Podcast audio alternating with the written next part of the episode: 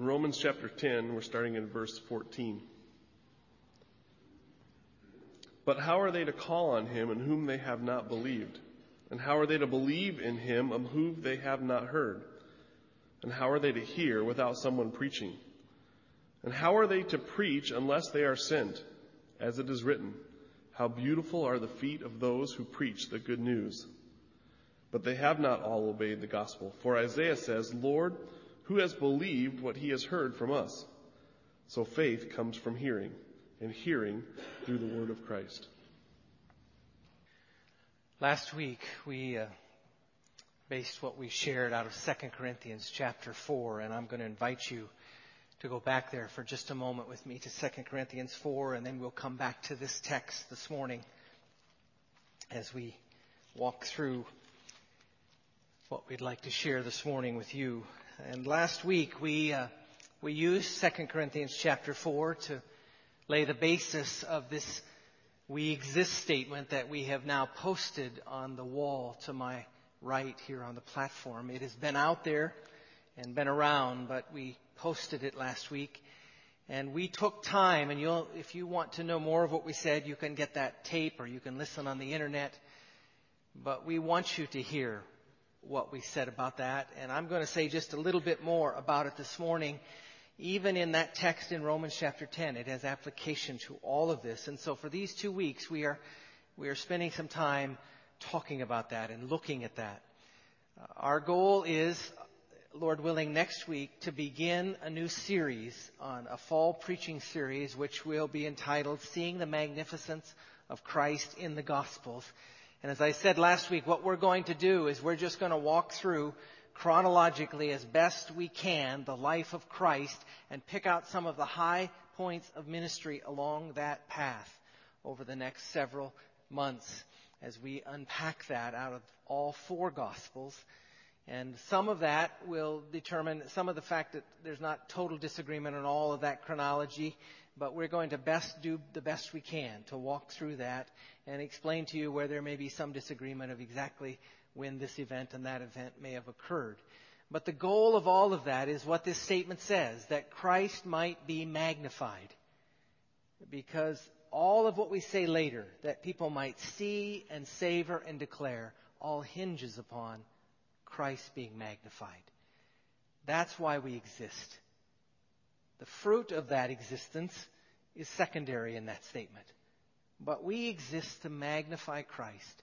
And so we're going to do that on Sunday morning, specifically in the Gospels. I hope we do it every Sunday morning, but this fall we're going to do it through the, the account of the Gospels.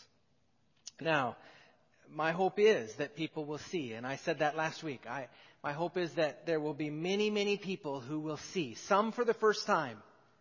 Some will, for the first time, see something they haven't seen before.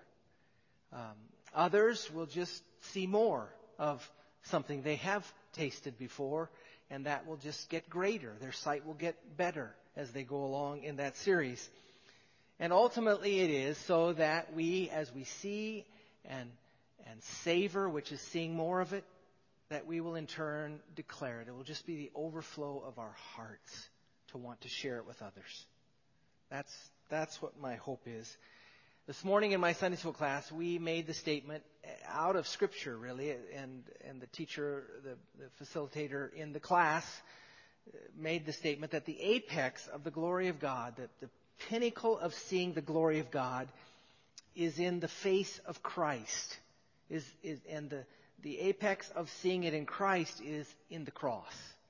In other words, if you want to see God's glory at, it, at its maximum, the glory of God, its maximum, you need to look to the cross. And somebody after class mentioned, does that mean the resurrection as well? And yes, it does. Without the resurrection, we're in big trouble. So when I say the cross, that the apex of the glory of God is the cross. It is the death, burial, and resurrection.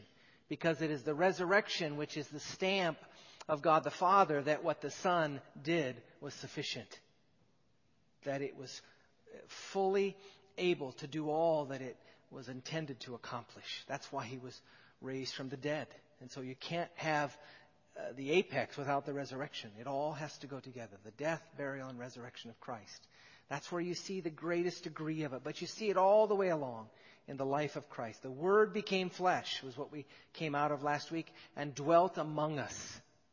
Christ, God, the exact image of God, God Himself dwelt among us. And we'll spend time talking about the whole idea of the incarnation in that process.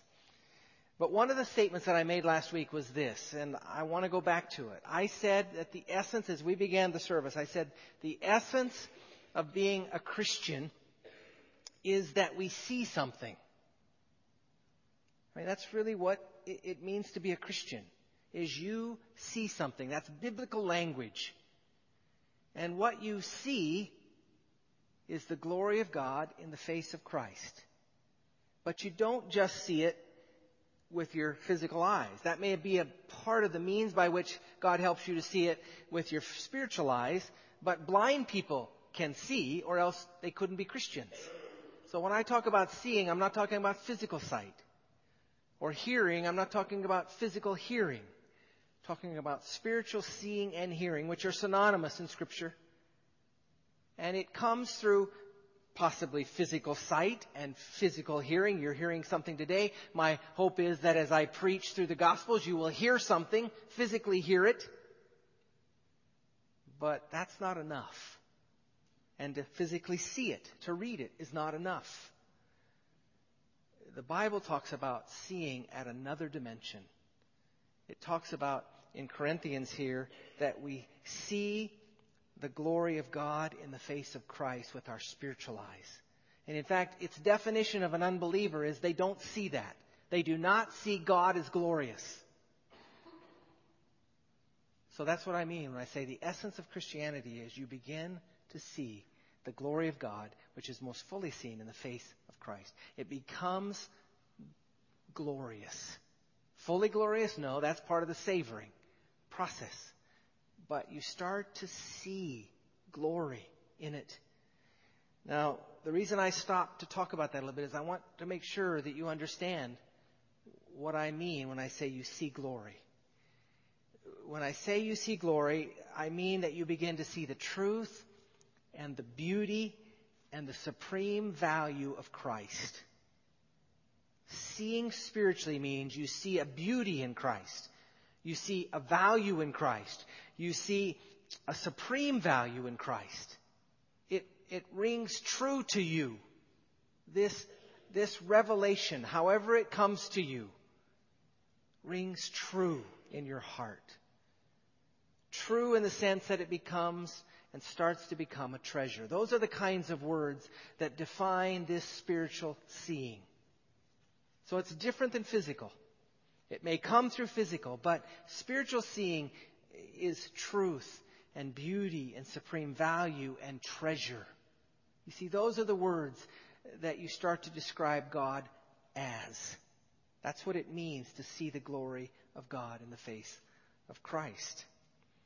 Now, last week as I began, I t- told you a couple of stories of people who were in the congregation who, who had that happen to them.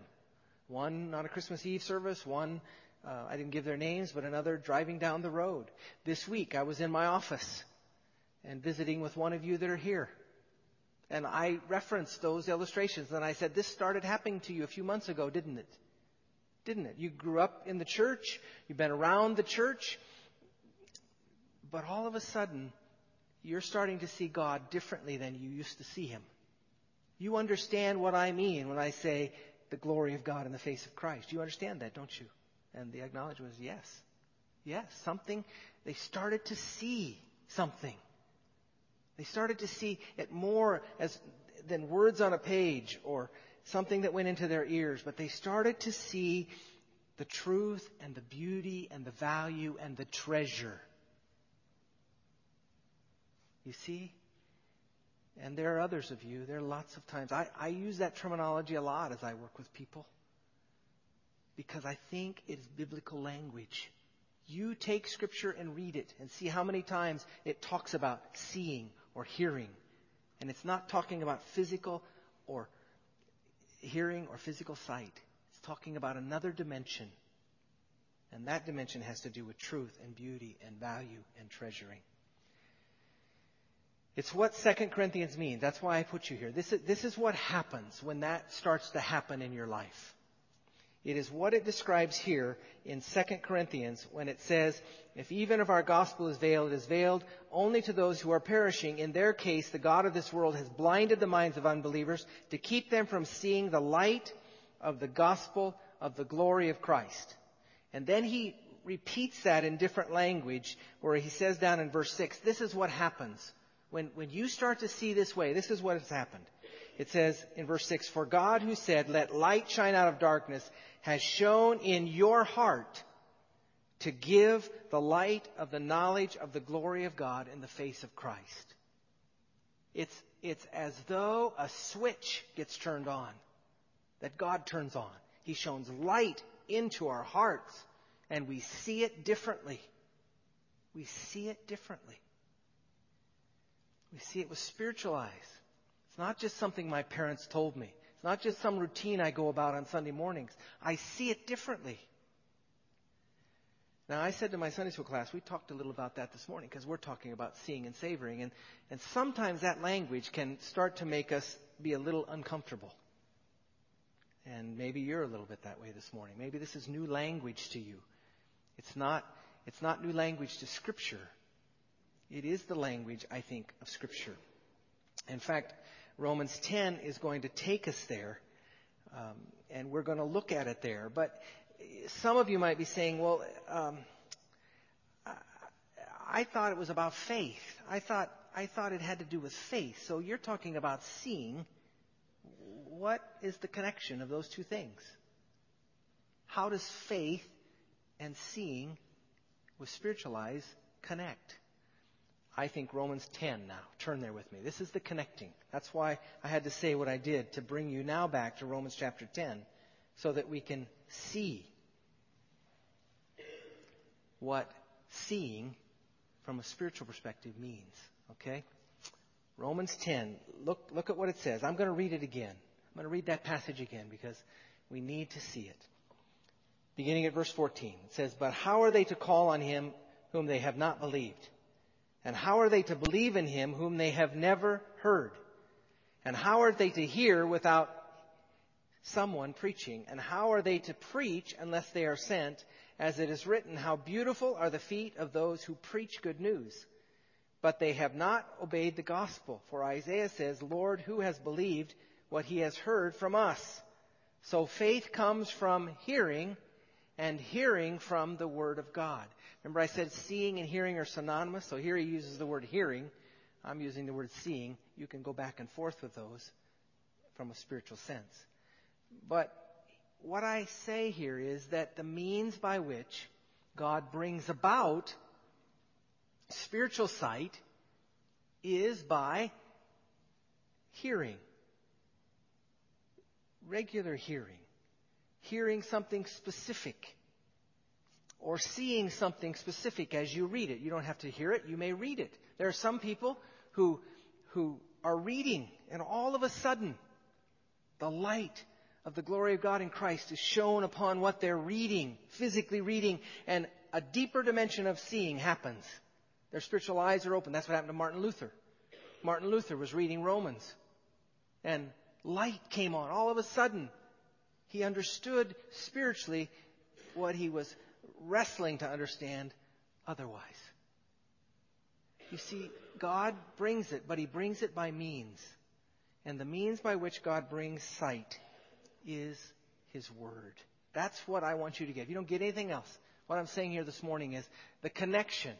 When I talk about spiritually seeing, I think we're talking about true saving faith. Faith is in that. A faith that doesn't, that really starts to treasure and really sees the truth and the beauty and the supreme worth. You see that faith that causes us then to, to cast ourselves on that in a way because we see it as a treasure. We see it, the beauty of it. We see the specialness of it in a way we've never seen it before. That faith is seeing that kind of faith. A faith that then casts ourselves on it as our hope. because we see it as the treasure that it is. Now, all of that comes, this, this is the point, all of that comes from what he says here in Romans, through the Word, through this revelation. Whether it is read, whether it is heard, the way to get to the level of spiritual hearing and seeing is by it physically being read or heard. We hear this word, this word of Christ, and something happens in our life to say, This is true. This is true. That's spiritual sight. This is true. This is worthy. This is of supreme value. This is a treasure that I've found. And, and so that's why we're going to talk about Christ in the Gospels, because that's the means by which God may bring you, if you're not already there, to spiritual sight for you to see, or He may just cause your sight to get broader and bigger and grander. The savoring part.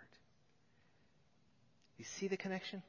When I'm talking about faith, I'm talking about spiritual sight, spiritual hearing. When I'm talking about spiritual seeing, when I say it's the essence, I'm, I'm talking about that faith that, that connects it, connects us to it.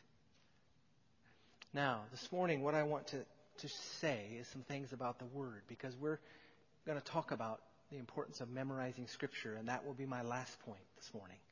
But what I want to do now is just for a few minutes say to you some things about the Word, about this written Word of God, and how important and how precious it is. It is God's means to bring us to see. And, and so we need to know some things about it. And you know some of these things. Some of the things I'm going to say are, are not new to you, but they need to be things that we're reminded of. So, first of all, what I say to you is this word, this word, God's word, his testimony that it talked about in Psalm 19, is in fact the means by which God produces faith or seeing. That's, that's the means. It is his word. It is his revelation. It is the word, if you want to go back, became flesh and dwelt among us. The word. Jesus is the word. In the sense that he was God speaking to us. And then over saw as God this revelation that was given through others that has been preserved for us. This word. But faith cometh by what? Faith cometh by hearing what? The word. That's God's means to bring about spiritual sight. So what we ought to be about as people is His Word, is, is declaring His Word. Now some of you may be saying today, let me stop here a minute. Some of you may be saying, I'm still confused. I don't get this. I'm not sure whether I see like you're talking about. I'm not sure. So what do I do? From what I've said, what do you do? If you're not sure, what should you do? Just think about that a minute. What should you do? I've said his means is the word faith cometh by hearing, and hearing by the word of God. So if you're not sure, what's the remedy? Right here. If you're not sure, start reading the Gospels. Start reading the Gospels. The Gospel of John would be a good place to start.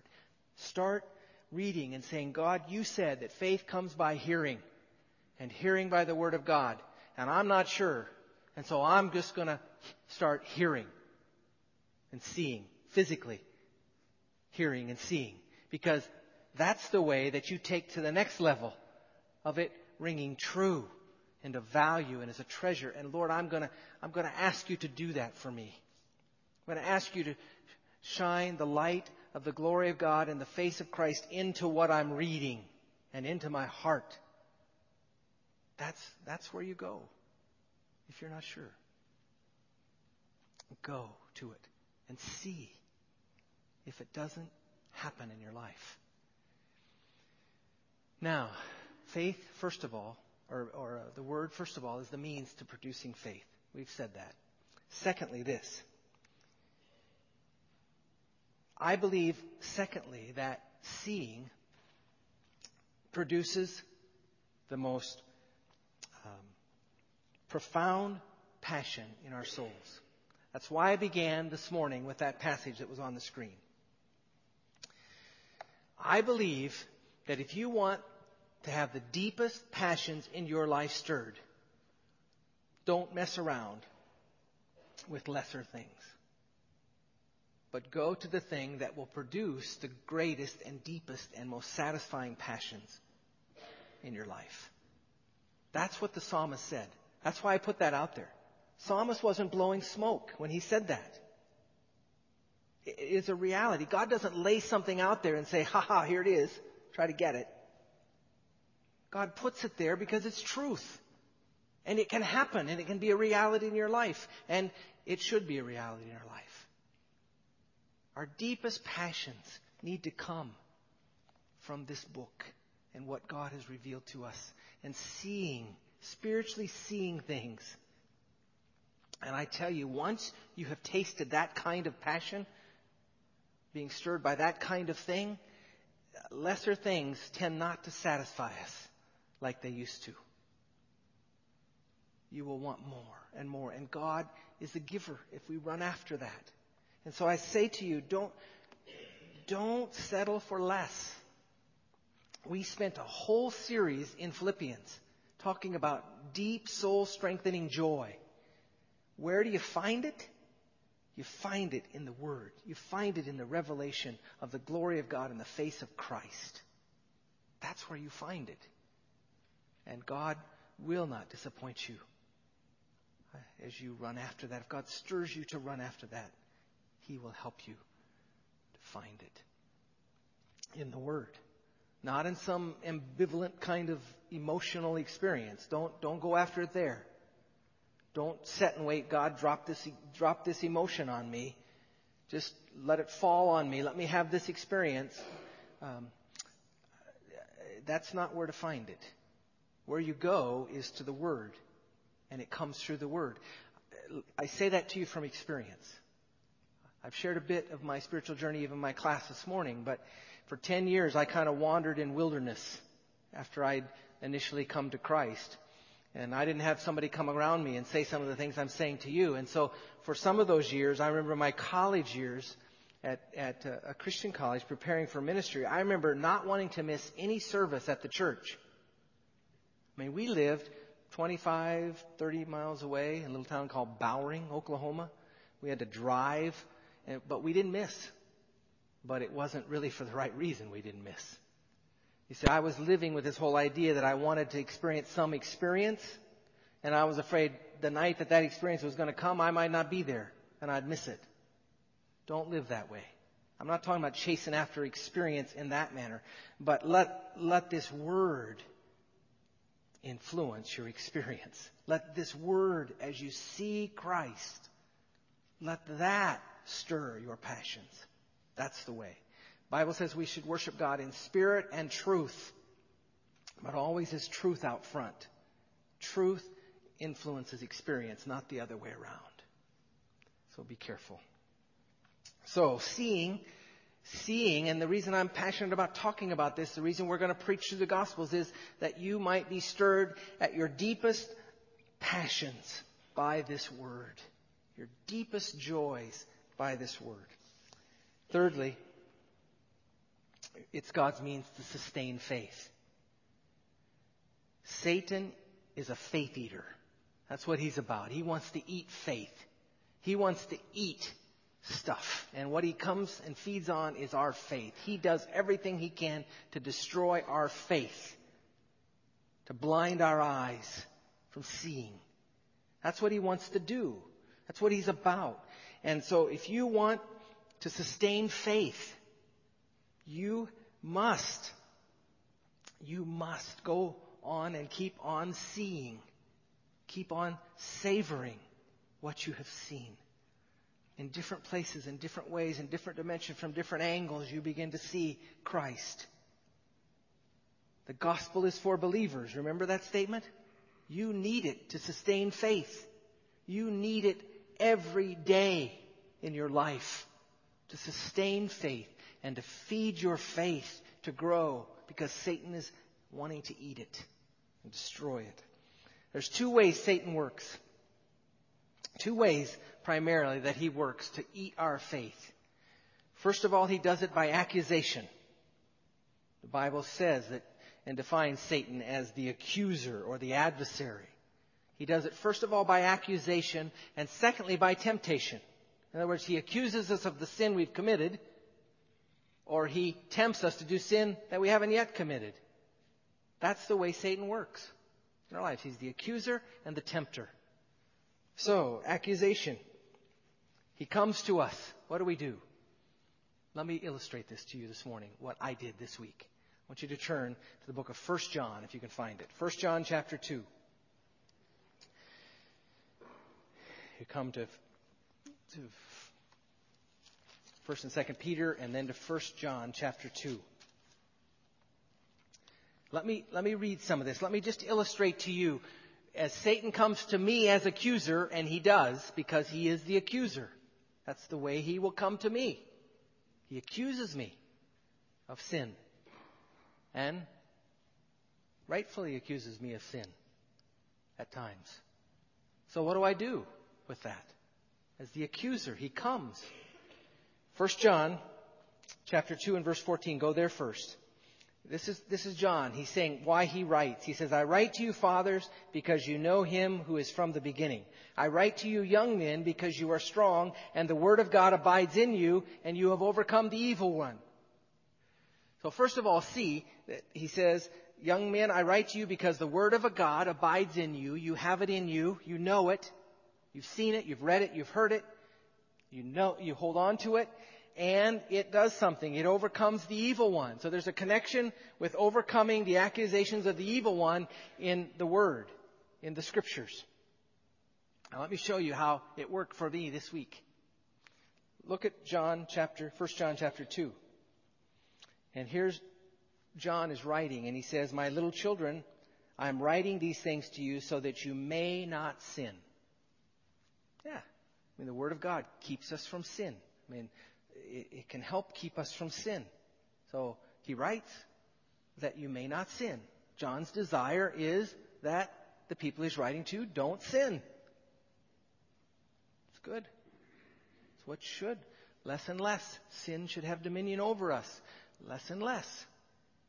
It's a good thing. Shall we sin that grace may abound? God forbid, Paul says. No. Should Christians be continually, habitually involved in sin? No. No, that's a no-brainer. He writes that we may not sin. But he doesn't stop there, fortunately, because he goes on to say, but if anyone does sin, ever been in that category? You know you shouldn't, but you did. And the longer you walk with Christ, you see things that you didn't think were sin that are. And you begin to define sin right over here. So whether you eat or drink or whatever you do, do it all to the glory of God.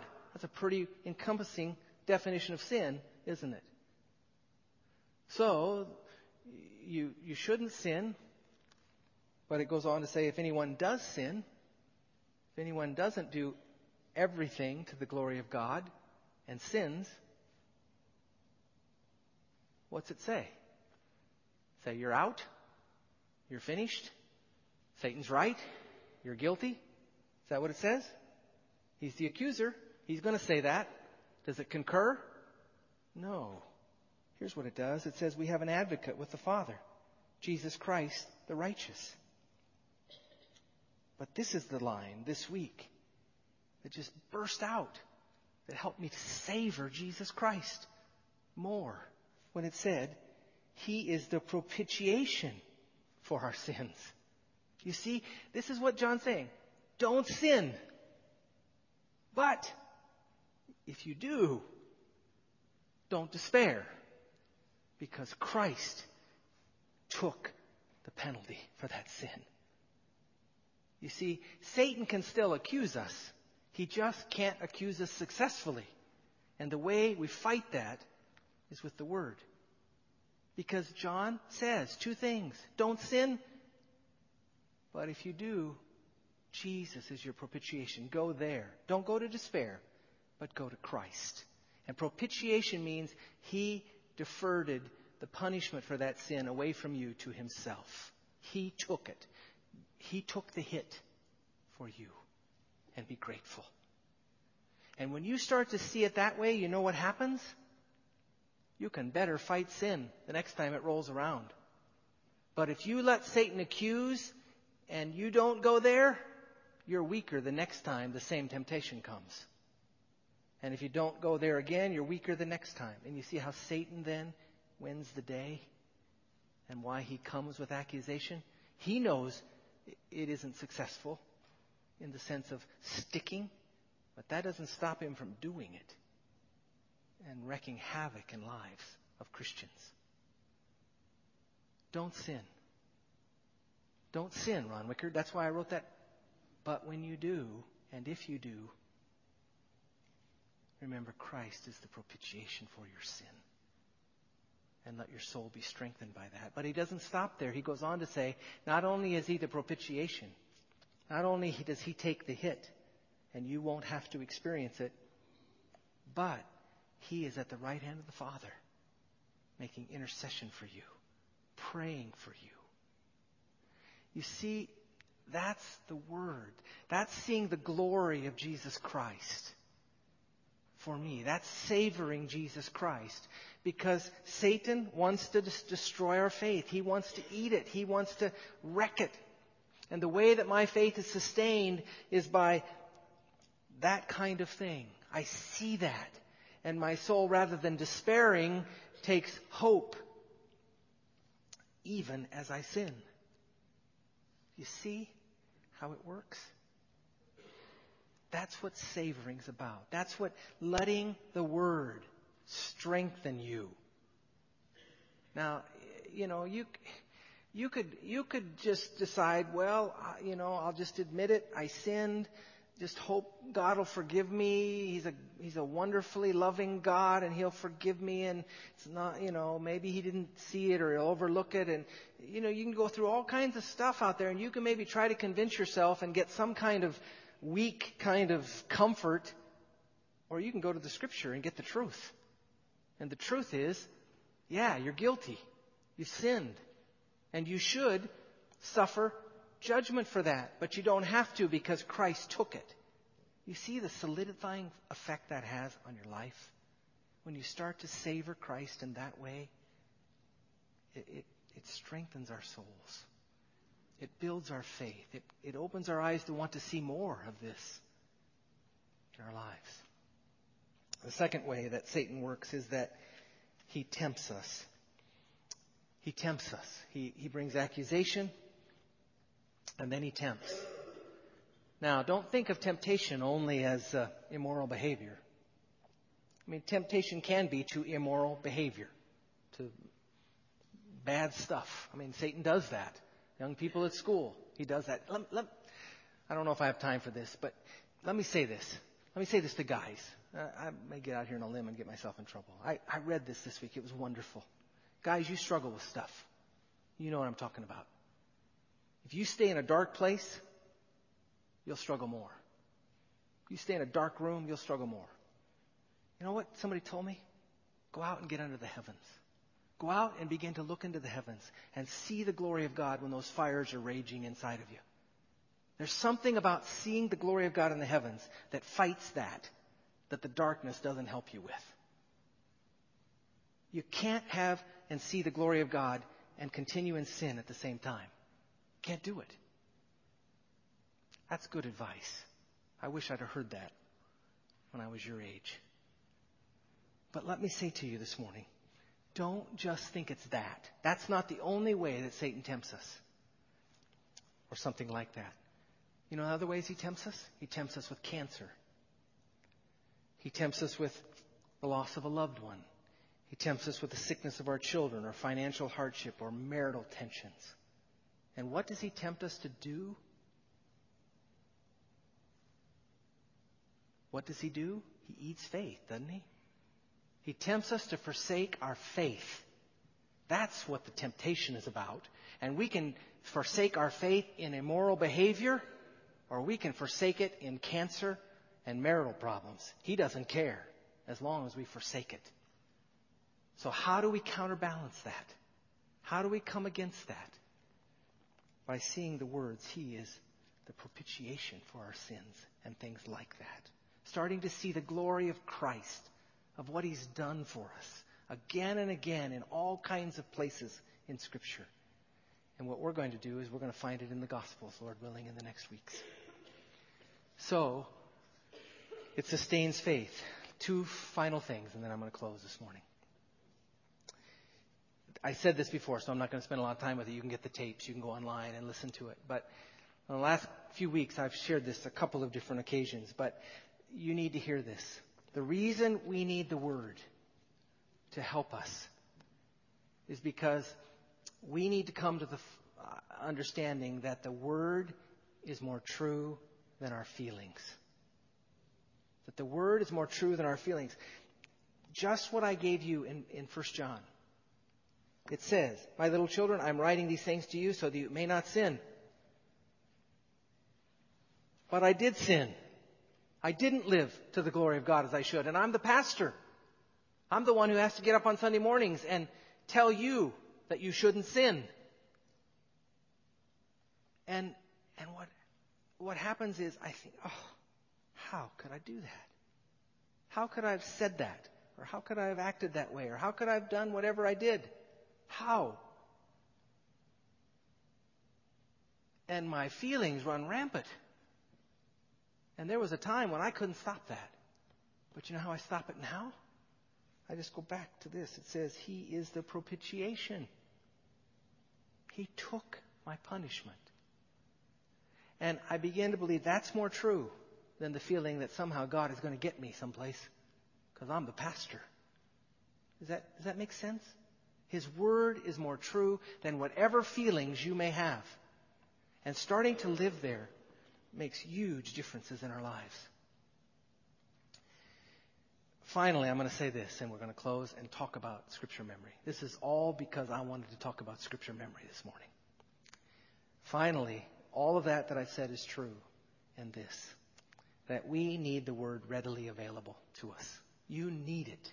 Because when Satan accuses and Satan tempts, sometimes you don't have time to pick up your Bible. Now, it's a good thing to pick it up if you have one close and can do it, but sometimes it, you don't have it there to do that. And so, scripture memory is about having it readily available to come to you when you need it. I've shared this story, and so for you who've heard it, bear with me, but some haven't. I, in those early days, that, those first 10 years of my Christian life, I got beat up pretty bad and beat around. I was, I was even here in ministry three or four years getting beat up pretty significantly. In the early 80s, I started to see more of the glory of God in the face of Christ. God brought some things into my life, and that began to change and, and solidify some. One of the things that happened in that 10 year journey to that point was that I would let my feelings control me. And I'd have great fear, fear in my heart running rampant and have to tell other people don't fear and all that kind of stuff as a pastor. That you can, you can see how that gets multiplied. But one of the passages that God took me to, because the bottom line of my fear was that, that's, that I would be put to shame. The bottom line of that first 10 years was I didn't have a very good confidence in God. And so my fear was this, in, in one way or shape or another. My fear was that I will lead others and myself be, be damned. In other words, I'll lead others to, to trust in Christ, but ultimately I'll be found out as a fraud. Cause, cause, you know, I just, I, I wrestled. I mean, stuff going on in my life and, and I didn't have it all figured out and, and, uh, would get confused and Satan would accuse and I'd you know, just you understand that. If you're in that, you know what I'm talking about. So I, that was the fear. Here I, I'm leading others, and I myself don't have it all figured out. And what am I doing? And some of that came out, I think, of my early childhood of fear and some of those things that you carry over. This is the way to illustrate it. This is this is the way I lived. Um, I when I was a child, I worked in a grocery, or not a child, but a, a high school student and a college student. I worked in a grocery store. And they were wonderful to me. They let me come home on breaks, and I worked in there, and I loved it. I thought I was going to be the store manager someday. That, I'm, I'm saying that with all seriousness. That's where I thought I would be the rest of my life. My dad was a traveling salesman, worked for Heinz Company for a lot of years, and I loved it. I loved being a part of that. But I worked my way up enough that eventually I got to close a fairly significant market. I mean, I was young. I was in college doing this. And the manager trusted me enough to close the store. And closing the store meant you went through all the registers, you put the money from each register into an envelope and the checks, and you put that in a bag and you put it in the safe. And, and then when you went to close the doors of the store, you went back to the safe and you took that money and you took it to the bank and put it in the, in the night depository. It was, I mean, I used to think, what in the world? If this would ever get lost, how would they ever track all this? It was thousands and thousands of dollars. They should have, they literally should have had an armored car pick that up. I was doing stuff that an armored car should have been doing. But this is where I lived. This, this gives you a picture of where I lived in those, those days as I was a Christian. The hardest thing for me to do when I closed that store, you know what it was? It was to walk out of the store. I would second guess myself. Did I, did I really lock that back door? Is it, is it locked? I would go back sometimes and check to make sure it's locked. That was my personality. Insecurity. See the insecurity in that? So I carried that over to my Christian life. And for, for those first years of my Christian life, I lived in insecurity, that kind of insecurity. Did I really shut the door? Did I really trust Christ? Is he really my Savior? And, and Satan used that. He would beat me up with that. That whole issue of assurance until, until I learned to read what I read to you. My little children, I'm writing these things to you so that you may not sin. But if anyone does sin, we have an advocate with the Father, Jesus Christ the righteous. He is our propitiation. And I started to land there and just stay there and not let those emotions control me. Your word is truer than my emotions. But there was a scripture that I had in my mind because I couldn't always pick up my Bible. What the scripture that brought me out of that was Psalm 25, and you find it multitudes of times in scripture. But in Psalm 25, it says, He who believes in me will never be put to shame. What was I afraid of? Well, ultimately, I was afraid, you know, I wouldn't lock the door, I wouldn't take the money, that. But I carried over in my Christian life. I was afraid that I would preach to others and myself be lost. Didn't do it quite right. And what I had to do was say, God, you said. I don't understand all this. I'm confused. I'm young in ministry. But you said, if I believe in you, if I cast myself on you, I will not be put to shame. And I knew what that shame meant. That meant ultimate shame of being cast away from his presence. And I just, I just held on to it. I held on to it. I couldn't open my Bible when that would come. I just started holding on to the scripture. You see, I put it in my heart, my life, and I just hung on to it. And I hung on to it long enough that it started to ring true in my life. And that's what scripture memory is about. That's why we need to hide God's word in our heart. Because you need that. You need to put it there so it's readily available in your life. It's readily recallable when the accuser comes or the tempter comes. There's just scripture that comes to your mind. Something to solidify that, that unsettledness that enters in. And so what we're going to ask this morning is for you to consider being a part of this whole program. What we're going to do is we're going to pass out some cards in the pew rack. They're, the ushers are going to come right now and begin to pass them out. Everybody just needs to take one. The first step is just to take a card. I mean, you, you don't have to do anything with the card ultimately except turn it back in if you want. But everybody has a card. Everybody take a card in the pews. And then we're going to sing together in closing as you look at this card and consider it and think about it possibility of being a part. We just need to know in tally. We're not going to, we're not tracking who's a part and who's not. In fact, we don't even ask you to sign this. We just want to know how much it's happening within our body. So you don't have to put your name in it. So we won't know who is and who isn't doing it. It's not that kind of a thing. It's just to give us a better idea of who might start out in this journey to memorize scripture, to put it in our heart so it's readily available for us, and that God might use it to help us to be strengthened, our faith to be strengthened.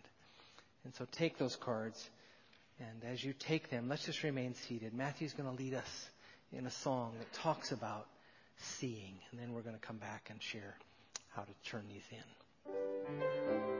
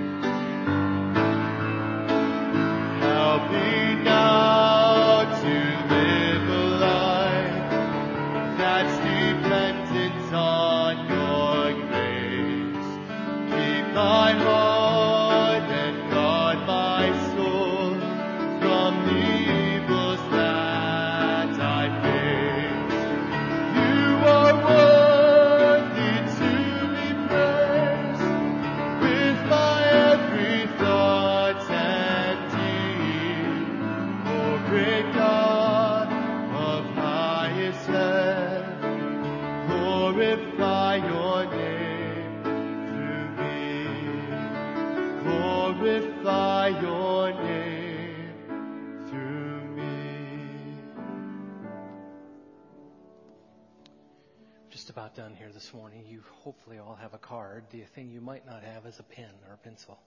Somebody in the pew, just take charge of this, will you? And make sure that nobody would not have an instrument that they need. And we'll make sure we just leave them in the pew. If it's not your pen when you get it at the end, just leave it in the pew. They'll come get it. Okay? I want you to consider this. And again, we don't need names. If you want to put names in, that's fine. But we do want to know your age. If you could tell us what age you are so that we know kind of what demographics are participating in all of this. And then this statement that says, I will join the church family in the Fighter Verse Scripture Memory Challenge. I pledge, God helping me, to learn at least one passage of Scripture each week. And that's our goal, to learn a passage of Scripture each week. Now, sometimes that'll be one verse, as it is as we launch it this week. It's one verse. But sometimes it'll be two or three verses to get the whole thought. And one thing we will do is we'll stop periodically. After we've, after we've gone through 25 verses, we'll, we'll stop for a minute and let everybody catch their breath and let everybody kind of review those and so that we get them into our, our lives and our hearts. So we'll have a rhythm about it. That's why those verses that are on that list are going to take us, uh, Lord willing, from now until a year from Christmas. That's the first section that we're going to work on. And uh, will we all do it perfectly? Probably not. Will we be better off than we are now if we make an attempt to start? Yes. And I don't want to minimize that. I think it'd be good to know them all, to learn them all. We're going to, we're going to push to do that. But I really want you to consider. Don't, don't look to the person next to you or whatever. Just, just your own response. Now we're going to just kind of bow our heads, all of us, if you're not looking around, let people respond. And then we're going to have plates kind of pass here. If you don't get yours done before those plates pass, just make sure they get in the plates. We'll set the plates out in the foyer. Just drop it in there as you exit the sanctuary this morning if you haven't got it filled up at that point. But let's pray. Father, I just pray this morning that you will help us. I, I pray, Father, this, this is just another means, Lord, to, to make your word what it ought to be for us, Father. Some already do scripture memory. Some have lots of passages that they put to memory. But I just believe, Lord, circumstances don't always avail us to opening a Bible or getting to go home and spend some quiet time. But Lord, we need to have your word readily accessible in our minds, and that it needs to guide our thoughts and help us as the accuser comes to want to eat our faith, tempt us, Father, in ways to deny our faith. I pray that this will strengthen our hearts and our hands, Lord. I pray that you will, um, you will use it in our lives. And uh, many, Father, will find that, that you have used it to great benefit to help them to see and savor your Son in ways they wouldn't have had they not participated. So, Lord, we thank you for that and the fruit of all of this in Jesus' name. Amen. Let's, let's have those plates come. I'm going to make one more statement and then we'll be dismissed this morning. If you can just start passing them and let them get by before you actually stand and or exit this morning. Just go ahead. I realized here, you realize things as you go along. I, my wife is heavily involved in this and, and, and wants as, obviously as many children to be involved in it. I realize the children are not here this morning. So we're not, we're going to collect these cards for a while. If I, she may have taken them with her, I'm not sure what they did in children's church. But if you go home with your children and know they're participating, uh, make sure that we get a card in the bulletin or in the in the offering plate today, later, if you if you talk to your children or maybe they have them, or or if they haven't turned one in, make sure they get a chance to respond to this if they're participating in it in that regard. So God bless you this morning. It's it's wonderful to have you here. It's, it, fall is a wonderful time as we start to collectively gather back in after mixed up schedules through the summer. And I just pray, and you pray, that God will help us to magnify Christ and that we will just see him as we walk through these gospels together. God bless you this morning. You're dismissed.